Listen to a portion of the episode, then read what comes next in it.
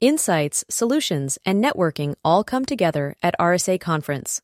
Join a global cybersecurity community at rsaconference.com forward slash ITSP MAG 24.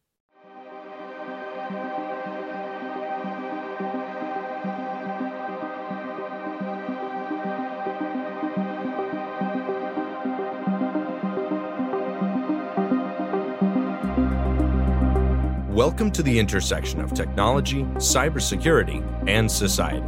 Welcome to ITSP Magazine. You're listening to a new episode of Stories from Space podcast, where your host, Matthew Williams, examines the history of human spaceflight, the breakthroughs that revolutionized our understanding of the universe and our place in it, and the brave individuals who work tirelessly to advance the frontiers of our understanding. Knowledge is power, now more than ever. The authors acknowledge that this podcast was recorded on the traditional unceded lands of the Lekwungen peoples. Hello, and welcome back to Stories from Space. I'm your host, Matt Williams, and today I want to carry on in our ongoing series about settling the solar system, aka the Great Migration. In previous episodes, we looked at how human beings may one day live on the moon, on Mars, in the clouds above Venus, on scorching Mercury and in the main asteroid belt. Well, today we'll be looking at how human beings may someday call the Jovian moons, the large icy moons that orbit Jupiter, a new home for humanity in the outer solar system. We're also going to look at how settlements on these moons could enable all kinds of cutting edge research how the local resource space could be used to create habitats that withstand the tough conditions, provide novel solutions for living, and how harnessing the resources of the Jovian system could usher in an era of post scarcity economics and exponential growth for humanity, and how habitats in the system could serve as an outpost or stopover point for further expansion into the outer solar system. And of course, we're going to look at what the particular challenges of this are and what would need to happen before any such missions and endeavors could really be contemplated.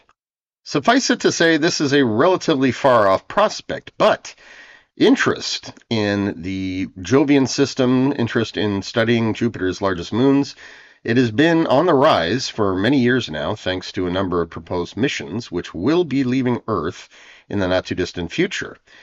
And with the renewed interest in space exploration, with talk of establishing a permanent human outpost on the moon, sending crewed missions to Mars and building a habitat there, plans and proposals that were suggested during the early space race are now being dusted off and reconsidered, and a lot of new insight and thought are being put into this. So, to break it down, what we know about Jupiter's largest satellites, and these are Io, Europa, Ganymede, and Callisto. They're the only satellites orbiting Jupiter that were large and massive enough to achieve hydrostatic equilibrium, i.e., become spherical, and they are collectively referred to as the Galileans in honor of Galileo Galilei, who was the first to make any recorded observations of them. And this happened in 1610 when Galileo, using a telescope of his own design and manufacture, began observing Jupiter. And he noticed what appeared to be stars surrounding Jupiter. And these bright objects, he noticed looking at them night after night, they appeared to be moving relative to Jupiter. And on one particular night, when he realized that one of them had disappeared behind Jupiter, he had a eureka moment and realized they were, in fact, natural satellites. And this was a major find at the time because, among many other observations that Galileo would describe in his treatise Starry Messenger, or Sidereus Nuncius, the discovery that other bodies in the solar system had satellites of their own and not just Earth, it demonstrated yet again that the cosmos wasn't perfect as Christian dogma and the predominant models of astronomy at the time, Aristotelian and Ptolemaic, everything that came before Copernicus's heliocentric model, they all treated the cosmos as perfect crystalline spheres, the heavens, differentiated from Earth, which was matter and which was base. And much like his observation of sunspots or craters on the moon, he demonstrated that that dogmatic item was false. And it helped him argue the heliocentric model of the universe and usher in the so called Copernican principle, which said that Earth is not special, Earth is not in a unique and advantaged position to observe the cosmos. The cosmos is characterized by sameness. In any case, what we came to learn about these moons over time, it advanced considerably, mainly with the advent of modern telescopes in the 19th century, and then, of course, the explosion in space exploration by the latter half of the 20th century.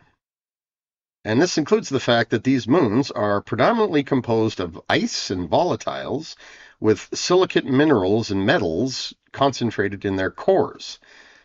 Of these four satellites, Io is the closest to Jupiter. It's slightly larger than her moon, and like all the Galilean moons, it takes its name from a consort of Zeus in Greek mythology. Zeus being the Greek equivalent to the Roman Jupiter, and so all the satellites are named after characters in Greco Roman mythology. So, accordingly, Io was named after the priestess of Hera in Greek mythology, who Zeus courted and cavorted with. And the moon itself is unique among the others in that it is the only one that's primarily composed of silicate rock and metal, and has the highest density of any known satellite in the solar system. And whereas the others are differentiated between a water and volatile crust and mantle, Io is composed of silicate crust and mantle, a molten lava interior, and a solid core made of iron and iron sulfide and it is also one of the most geologically active objects, with over 400 active volcanoes on its surface, 100 mountains, many of which are taller than the tallest mountains here on Earth, and lava plumes that can reach up to 500 kilometers or 300 miles into space. Now, this extreme activity is due to tidal flexing in the interior, where Io is orbiting Jupiter, which has a tremendous gravitational pull, and as it orbits around the gas giant, this causes its interior to flex and stretch and contract. And this keeps things in a very energetic and molten state and powers that incredible volcanism. And Io also has a tenuous atmosphere because of all these volcanic eruptions, and it's composed, predictably, of your typical volcanic gases. And because it orbits so close to Jupiter, it's also smack dab in Jupiter's powerful magnetosphere, and this volcanic atmosphere of it is constantly being hit by charged particles from Jupiter, and this causes the planet to experience aurorae, much like Earth. Next in line, you have Europa, which was named after the Phoenician noblewoman and the daughter of the king of Tyre, who became a lover to Zeus and the queen of Crete. Europa is slightly smaller than Earth's moon and is only 65% as massive. And this is mainly due to the fact that Europa is predominantly composed of ice.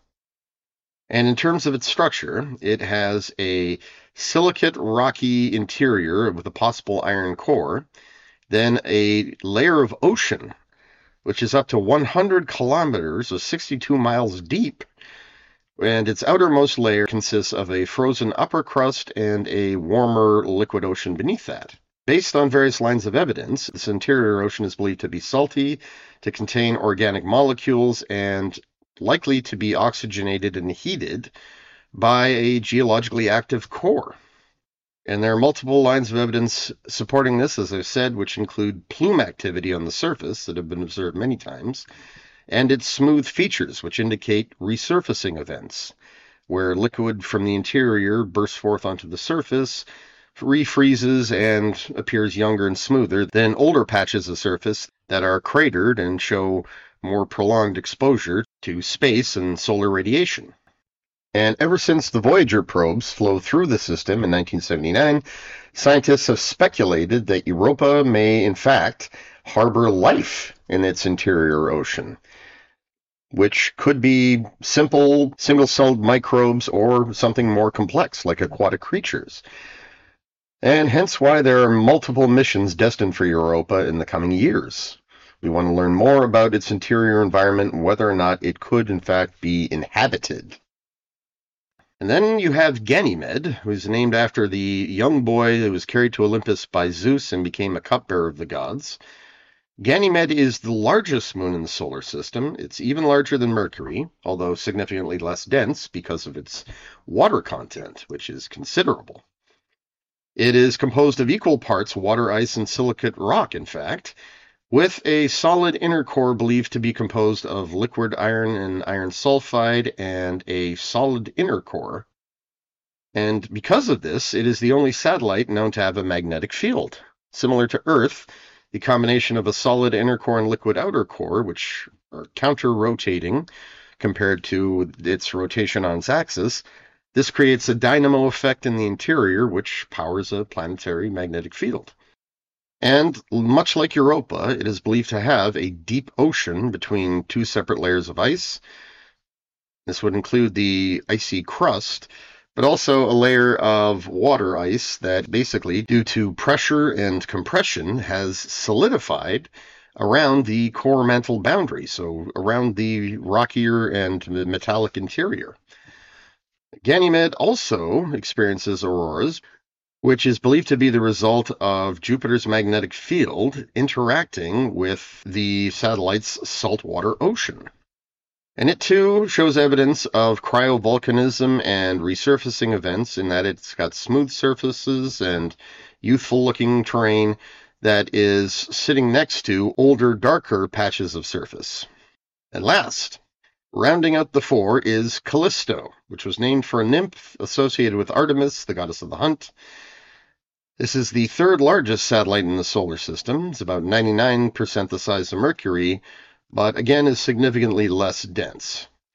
And because of its distant orbit to Jupiter, it has never experienced tidal heating, which is made evident by its internal structure, which again is based on planetary modeling, which has had a significant impact on its internal structure and its evolution, the moon itself is about equal parts rocky material and water ice, with the addition of volatile elements that are frozen, like ammonia. And so, while it has an ocean too, or is believed to have a salty ocean, its core consists of compressed rocks and ices and a smaller silicate core.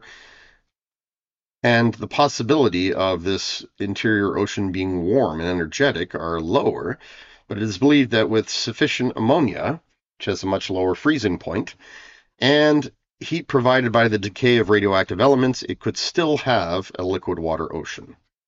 And unlike its peers, Callisto's surface doesn't show signs of resurfacing or cryovolcanism because it is saturated by ancient craters with newer ones formed over older ones, some of which are particularly big. Now, what we've really come to understand about this system has really only been in the past few decades, thanks to robotic explorers. And this includes the Pioneer 10 and 11 missions launched by NASA, which flew through the system in 1973 and 1974, respectively, and took the first up close pictures of the Jovian satellites. And these were followed up in 1979 by the Voyager 1 and 2 probes, who buzzed through the system and took more detailed images as they were making their way to the outer solar system. Then there was the joint European Space Agency and NASA mission called Ulysses, a robotic space probe that flew past Jupiter in 1992 and again in 2004, whose main mission was to orbit the Sun and study it from various latitudes. And like many spacecraft, Ulysses was relying on Jupiter to provide a gravitational assist maneuver in both cases, but used the opportunity to take more pictures and gather more data on the system. And the Cassini probe went by there too in 2000 on its way to Saturn, followed by the New Horizons probe in 2007. And to date, the only missions that have gone to the Jupiter system and stayed there, that have orbited the gas giant, in order to provide more insight into the planet, its systems and moons. These were the Galileo mission, which reached the system in 1995 and studied the planet until 2003, and the more recent Juno mission, which arrived in 2016 and continues to study Jupiter to this day. and whose mission has been extended until September 2025. Now, while the Pioneer missions did provide some tantalizing hints about what might be going on in Jupiter's moons, it was Voyager 1 and 2 that provided the first real indications that Europa, that it might have an ocean beneath its icy surface. And combined with an understanding that tidal flexing in the interior was likely causing heat and hydrothermal activity, similar to what we see on Earth, where vents form in the ocean floor and volcanic heat is pushed up, as well as all kinds of chemicals that are essential to life. This began to fuel the notion that, in fact, Europa may harbor life underneath its icy surface. And this is bolstered by the fact that scientists believe that this may be how life began on Earth, that it formed around hydrothermal vents billions of years ago, which is backed up by fossilized evidence that says that fossilized bacteria, they remain the oldest life forms we've ever found on Earth, and they're to be found on the ocean floor. And since that time, scientists have observed similar evidence and activity on Ganymede, possibly Callisto, and many other icy worlds in the outer solar system, which they've come to refer to as ocean worlds. And as we addressed in a previous episode, episode 40, Signs of Life What Are Ocean Worlds, which are typically satellites that orbit much larger bodies that have just the right combination of elements of heat and energy or antifreeze, such as ammonia. Bodies like these which are located in our outer solar system, these may be a place where life could exist in abundance. And it may even be the same for exoplanet systems, that the most likely place to find life is beneath the icy sheets of moons that have warm water interiors. And in the coming years, NASA and the European Space Agency, they plan to send multiple missions to explore Europa, Ganymede, and other satellites in the outer solar system, like Titan and Enceladus, to learn more about the possibility of life emerging there. And this includes NASA's Europa Clipper and the ESA's Jupiter Icy Moons Explorer, or JUICE missions, which are scheduled to launch sometime in this decade and reach the Jupiter system by the 2030s. If all goes well, NASA is also hoping to follow up on the Europa Clipper and JUICE missions with a Europa lander. And the purpose of this mission will be to actually touch down on the surface of Europa, scan its surface, and check out those water plumes in the hopes of seeing if anything organic or any biosignatures are coming out from the ocean beneath the icy surface. So, as you can probably tell from these descriptions, these mission proposals, the Jovian moons are a very, very tempting destination there for robotic missions, for science, for exploration. And at some point, space agencies around the world and nonprofits, they want to send crewed missions there to explore them more fully. And the main purpose of these missions are astrobiological in nature to see if there is, in fact, life on these frozen planets well beyond the frost line, beyond what we consider to be the habitable zone of our solar system. And if in fact there is life there, it would have tremendous implications, not just for the search of life here at home, but for the search for life in other star systems. In fact, there's even a school of thought, which we dealt with in a previous episode, called the Ocean Worlds Hypothesis that speculates that perhaps the best place to find life in the universe is not on terrestrial planets that orbit closer to their suns, much like Earth does, but on icy worlds that are in the outer solar system that have internal heating due to tidal flexing. However, there have also been multiple proposals since the dawn of the space age, really, for establishing permanent settlements on these moons. And like all similar prospects and ideas, it has also been explored rather extensively in science fiction. And to give you some examples, one of the earliest was in 1953 by Robert A. Heinlein. His book Farmer in the Sky depicts a teenage boy and his family moving to Ganymede, which they are in the process of terraforming in order to make it an abundant source of crops for Earth. And the idea of a settlement on Ganymede is something that Heinlein would come back to in many subsequent stories. Poul Anderson the author of Tau Zero, one of the most famous and influential books on the subject of interstellar travel. He also released a book in 1954 called The Snows of Ganymede. And in this story, again, the subject of terraforming comes up, but it involves a group of terraformers who were visiting a settlement that had been established centuries earlier by religious fanatics from Earth. And then you have Arthur C. Clarke's Space Odyssey series, perhaps the most well known, in which Europa plays a very central role, mainly because of the speculation that was really quite common at the time. Now, in 2001, this subject really didn't come up. Jupiter's system of moons was where the larger monolith was residing and sending communications to the outside world. But for 2010, which Clarke released in 1982, and this was known as Odyssey 2, but the film adaptation that came out a few years later, it was known as The Year We Make Contact. The focus now is on Europa and how the monoliths may be attempting to encourage evolution there as well. I won't tell you how because that would spoil the story. And he would come back to that in Odyssey 3 and 3001 The Final Odyssey, which was the last of the Space Odyssey series that he wrote before passing away. And the idea of settlements on Jupiter's moons, that comes up in other authors' works Philip K. Dick, Bruce Sterling, Alastair Reynolds, and multiple books by Kim Stanley Robinson, and that includes Galileo's Dream, which is appropriately named because, of course, it talks about the Galilean moons and involves a time travel angle. And there's also mentions of settlements in 2312 and his earlier works, The Memory of Whiteness and Blue Mars. And in his famous book, Accelerando, Charles Stross spoke of how human beings may migrate away from Earth someday to escape the technological singularity and the conversion of the inner solar system into a giant matryoshka brain, this massive cloud of computronium that surrounds the sun, how these individuals would flee to the outer solar system and establish settlements on Jupiter's moons, as well as floating cities in orbit around the gas giant, and live out their days with all kinds of advanced technology and trying to stay one step ahead of the growing Matryoshka brain, which was expanding outwards and consuming more planets.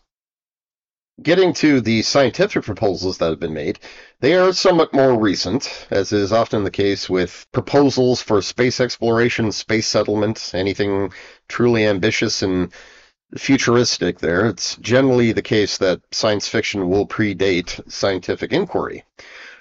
And this is certainly the case when it comes to the potential for settling on Jupiter's largest moons. And many of these were, in fact, inspired by the Voyager probes passing through the system in 1979. And this included the private spaceflight venture known as the Artemis Project.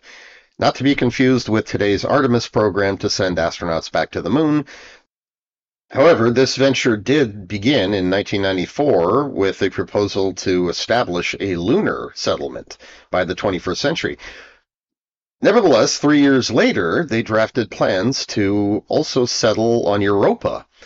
And their description of how this could be done, they advocated that igloos would be established on the surface, which would serve as a base for scientists, would then drill into the icy crust, explore the subsurface environment, and establish settlements within the air pockets in Europa's ice sheet. Because whereas Europa, Ganymede, and Callisto are all known to have icy surfaces, scientists have speculated that there are, in fact, these pockets of air within Europa's ice sheet where water can often percolate, but which may, in fact, be better places to establish an outpost or settlement because of the improved radiation protection. In 2003, NASA weighed in with a study called Revolutionary Concepts for Human Outer Planet Exploration, which otherwise went by the acronym of HOPE. And this addressed future explorations of the solar system and included a plan for sending human missions to Callisto. And these missions would begin in 2045, according to the proposal, and would consist of a base being established on the surface of Callisto where science teams would teleoperate robotic missions to the other moons, and that would include a robotic submarine that would explore Europa's interior ocean and harvest water ice and use that to create rocket fuel and breathable air and essentially act as a resupply base for further missions into the system. And according to this proposal, NASA said at the time that crewed missions to Callisto they could be possible by the 2040s, provided that NASA could create a spacecraft that utilized nuclear electric propulsion and had a rotating section in order to simulate artificial gravity, in which case they could perform a five-year mission to Callisto that would result in the creation of a base. And similarly, Robert Zubrin, the famed author of The Case for Mars and the Mars Direct report to NASA, he released a book in 1999 called Entering Space, Creating a Spacefaring Civilization. And he indicated that if in fact we established bases on the Galilean moons, we could then turn Jupiter and subsequently Saturn into the quote Persian Gulf of the solar system, and this would be done by scooping up hydrogen and helium 3 fuel from the atmospheres of these gas giants. And this would provide abundant fuel for the solar system, especially for fusion reactors and nuclear thermal spacecraft or fusion drives. Basically, settling the Jupiter system and then the Saturn system, this would help usher in the fusion era. And NASA has also made proposals of this nature, saying that bases in the outer solar system would be able to provide limitless fuel for fusion reactors back here on Earth or anywhere else in the solar system. And in 2012, the Lifeboat Foundation, which is a nonprofit organization that is dedicated to the preservation of humanity, according to their mission statement, they released a study titled Colonizing Jupiter's Moons An Assessment of Our Options and Alternatives. Specifically, this report looked at establishing settlements on the Galilean moons as an alternative to lunar and Martian settlements. And the idea has even been flirted with by Elon Musk and SpaceX, in the process of proposing the Mars Colonial Transporter, which has since matured into the Interplanetary Transport System and then the Starship and Super Heavy, there was speculation that the same spacecraft could facilitate journeys to the outer solar system and even artist renderings of the Starship landing on the surface of Europa. In addition, the Jovian system contains countless smaller moons and lots of asteroids, which are a very abundant source of minerals, metals, volatile elements such as water, frozen carbon dioxide, ammonia, and methane, and silica and organic molecules. And these include the Greeks and the Trojans, two families of asteroids that follow Jupiter around in its orbit, which could be mined for substantial resources and wealth, which could be harvested as part of an in situ resource utilization program in order to build facilities and bases in the system and infrastructure throughout. And on top of that, there's just the sheer abundance of water. Ganymede in particular is believed to contain more water in its interior ocean than all the surface oceans of Earth combined. Now, of course, not all of this water is going to be accessible, especially if there's life to be found in these oceans, but not all of it has to be. The sheer amount of water means that a settlement created on any one of these moons, or in combination, would have enough water to last them almost indefinitely. And this could be used to fashion propellant, drinking water, irrigating water, and even chemically disassociated to produce oxygen gas. And as always, this is usually where the challenges and the hazards come up. And when it comes to living on Jupiter's largest moons, not just exploring, but living and thriving there long term, the challenges are legion. And the most obvious of these is distance. Similar to Mars, the time it takes to reach Jupiter from Earth, it varies considerably depending upon when Jupiter is in opposition relative to the Sun, which is to say on the same side of the Sun as Earth. When it's at conjunction, Earth and Jupiter are on opposite sides of the Sun and will be at their farthest point apart. So basically, Jupiter will go from roughly 587 million kilometers to 967 million, and that's 365 million to 601 million miles. But unlike Mars, these windows, these oppositions, they occur every 398.9 days, so roughly a year and a month. Whereas with Mars, it'll take over two years before a launch window presents itself. However, the transit time is still very, very long. Using conventional propulsion, it takes robotic missions between five and seven and a half years to reach Jupiter. So, right off the bat, new methods would be needed. Something faster, something with higher specific impulse, something with greater energy density and fuel efficiency. And one possibility, which NASA has been exploring for some time, are nuclear thermal or nuclear electric rockets. And this goes back to the 1960s there with the development of the Nuclear Engine for Rocket Vehicle Application, or NERVA, which we've talked about in previous episodes. And using this type of slow fission reactor, NASA could build spacecraft equipped with Hall effect thrusters or ion engines, which would draw electricity from the nuclear reactor to generate electromagnetic fields which ionize particles of xenon or other inert gases, which then are channeled to generate propulsion. In a nuclear thermal engine, you have hydrogen fuel being heated directly by the reactor, causing it to expand, and that too is channeled to through nozzles to generate propulsion. And this would cut down on travel times significantly.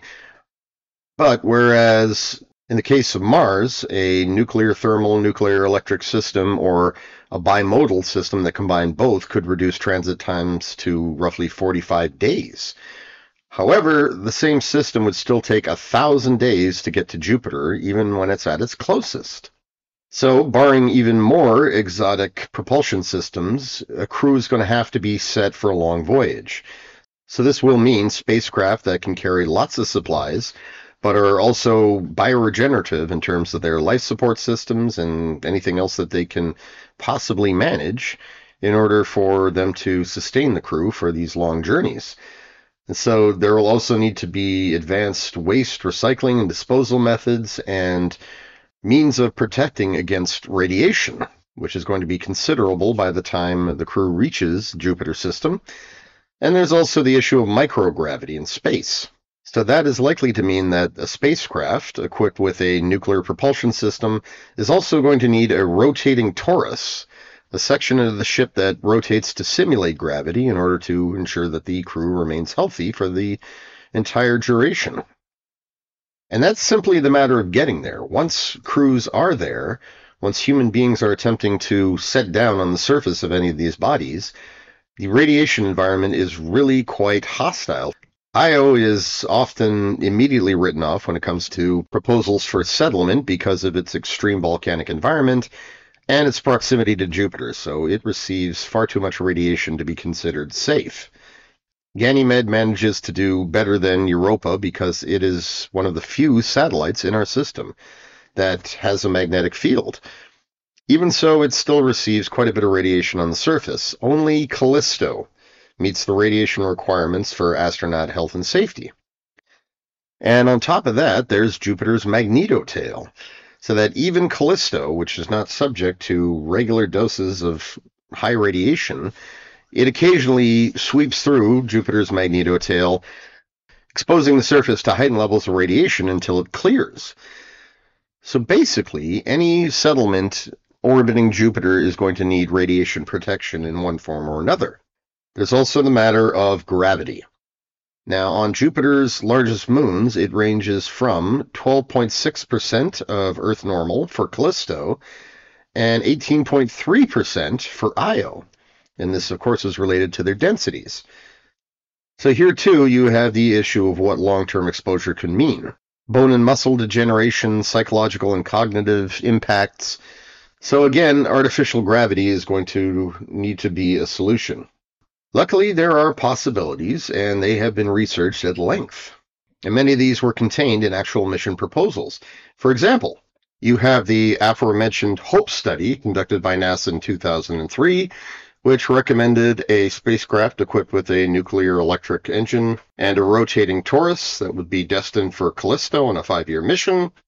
NASA performed a similar study in 2011 called Nautilus X, which was short for Non-Atmospheric Universal Transport intended for lengthy United States exploration. So here too, the concept involved a spacecraft with a rotating torus right around its center that would not only provide simulated gravity for the astronauts as they're traveling to the system, but upon arrival, this torus could be separated and used as a space station, which settlers could occasionally retreat to for the sake of gravity therapy. And this echoed something that the Lifeboat Foundation recommended in their report, where they indicated that the Jovian moons were the most preferable destination beyond the moon and Mars, and they recommended that pinwheel stations throughout the system would provide a long term solution to the issue of lower gravity. In addition, there are plenty of solutions for building on the surface of the largest satellites. On Callisto, for example, it is covered in many large craters, the largest of which are Asgard and Valhalla, and they're made up of these concentric rings. And each of these concentric circles could be enclosed by a dome. Another idea is to build domes in a tube-like fashion so that they're stationed and steadied from peak to peak and maintain a livable volume within the entire valley. And inside of these, ecosystems could be engineered.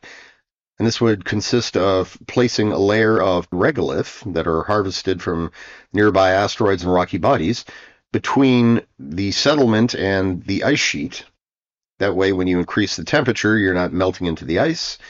And then this could be fertilized with water and organic molecules locally sourced to create soil. And then you can build on top of that. You can start paving sections to build infrastructure, and plants and animals could be imported and introduced into this to create a self-sustaining ecosystem. And this would provide long-term sources of food, but would also help replenish the water and the air. As for on Europa and Ganymede, given the higher levels of radiation, studies have focused on how habitats could be built within the ice sheet. And as said before, these air pockets, they could provide natural shielding against radiation, and they wouldn't have to be particularly deep either. According to research by Rich Terrile of NASA's Jet Propulsion Laboratory, you'd only need to dig two meters or six feet into the ice in order to provide for all your radiation protection needs. And then, same thing. Settlement could be built by insulating the ground with powdered regolith, fertilizing it, turning it into soil, and then building up the infrastructure needed. And while creating a settlement on Io is really not advisable because of the chaotic nature of its surface, it is incredibly rich in terms of molten metals and volcanic gases. And if harnessed, these could be a tremendous source of power and basic elements, many of which are needed in manufacturing for the entire system. And as noted, the system is incredibly rich in terms of volatile elements such as frozen water, frozen ammonia, frozen methane, and these could be harnessed along with minerals and metals. And they could be used to fashion everything from oxygen gas, drinking water, and chemical fertilizers to propellants. And last but not least, Jupiter's powerful gravity and its magnetic field, which is one of the leading hazards in the system, they could be harnessed to generate tremendous amounts of power. So, as noted, Io, Europa, and Ganymede all experience tidal flexing in their interior because of Jupiter's powerful gravity, and this leads to, in the case of Io, powerful lava flows, and Europa and Ganymede, it's believed to cause hydrothermal activity at the core mantle boundary. So, if turbines were placed around these hydrothermal vents, they could spin wheels and generate electricity, as well as absorbing heat and chemical energy coming from the interior. In the case of Io, you'd need to get pretty creative, but again, super materials or something that can just turn that immense amount of heat and lava into an electrical source. There are means. That too could turn Io into a massive power station. And even more, even more radical is the idea of putting piezoelectric devices inside the moons to convert that tidal flexing into electricity. And that's something that would require access to the core regions of these moons, so that would be a far off possibility. But it is a sustainable and renewable one. So it's definitely something worth considering. And slightly less exotic, there's the idea of placing satellites with powerful electromagnets in space. And as they pass through Jupiter's magnetic field, they will extract energy. Similar to how space based solar satellites could collect power 24 7 from the sun and beam it to Earth, these would be able to extract energy from Jupiter's magnetic field and beam it directly into habitats on Jupiter's moons. Now, lastly, but perhaps most importantly of all, there's the question of what if we find life inside of Europa, inside of Ganymede, inside of Callisto, even. And so we have to then ask the question what happens if these moons already have indigenous life on them and we intend to settle?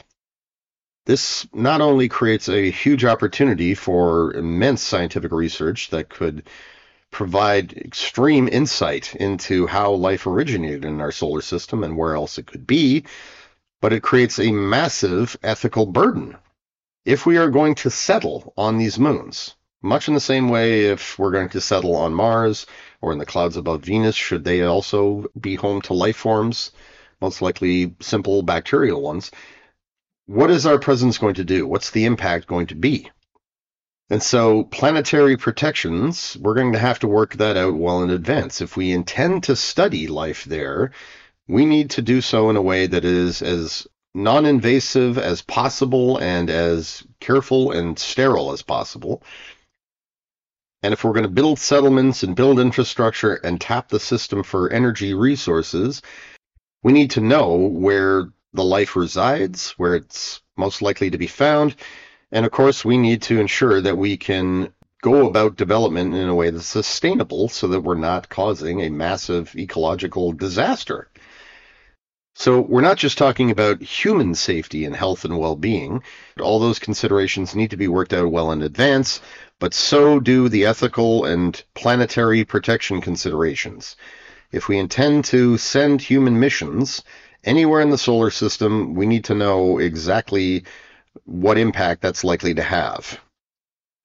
So, as a final point, I'd like to ask the question that always comes up in these situations is it worth it? When it comes to the benefits and cost analysis, what exactly are we gaining by establishing a human foothold in the Jupiter system? Well, for starters, as Robert Zubrin argues in his seminal book Entering Space, establishing settlements in the Jupiter system, on its largest moons, in space around the massive gas giant, it could provide tremendous resources, especially in the form of helium 3 and minerals. This would allow for another major step towards a post scarcity economy the elimination of wealth and poverty for our species. The potential for scientific research is also incredible we would be able to study Jupiter and learn about the dynamics of gas giants, its powerful magnetic field, its incredibly turbulent atmosphere, and the evolution of the solar system. We would have the chance to study life beyond Earth, should it exist. And we can do so safely, provided we take the necessary steps and make sure that we've got all the right ethical and protection laws in place to begin with.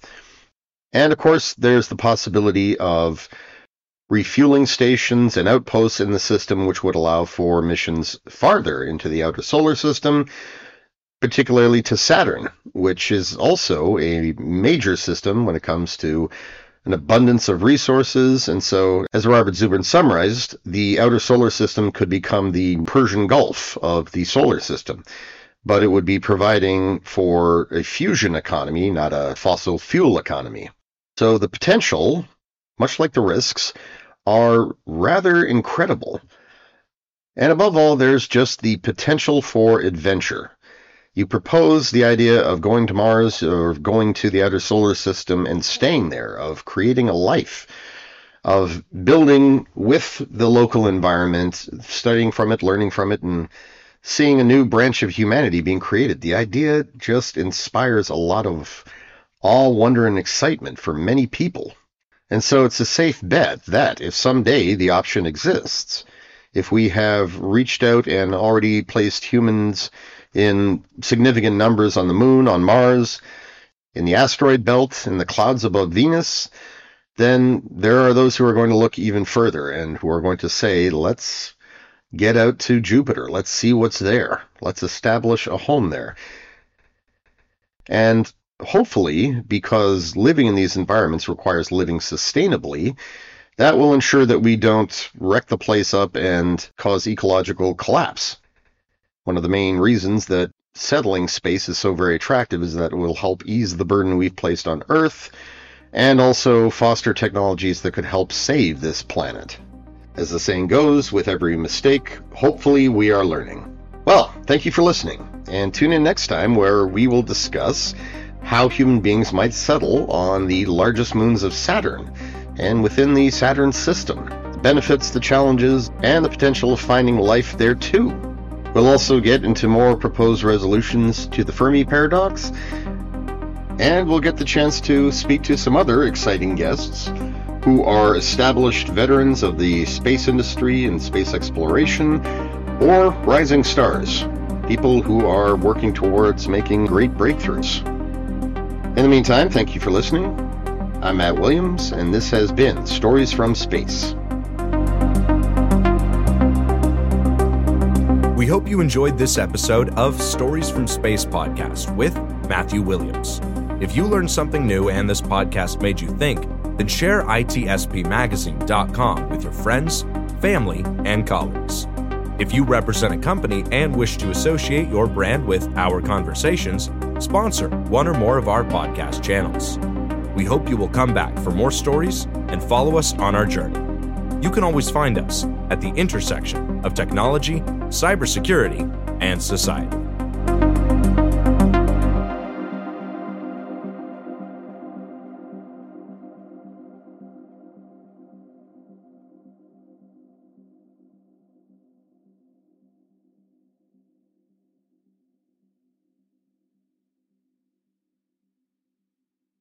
Insights, solutions, and networking all come together at RSA Conference.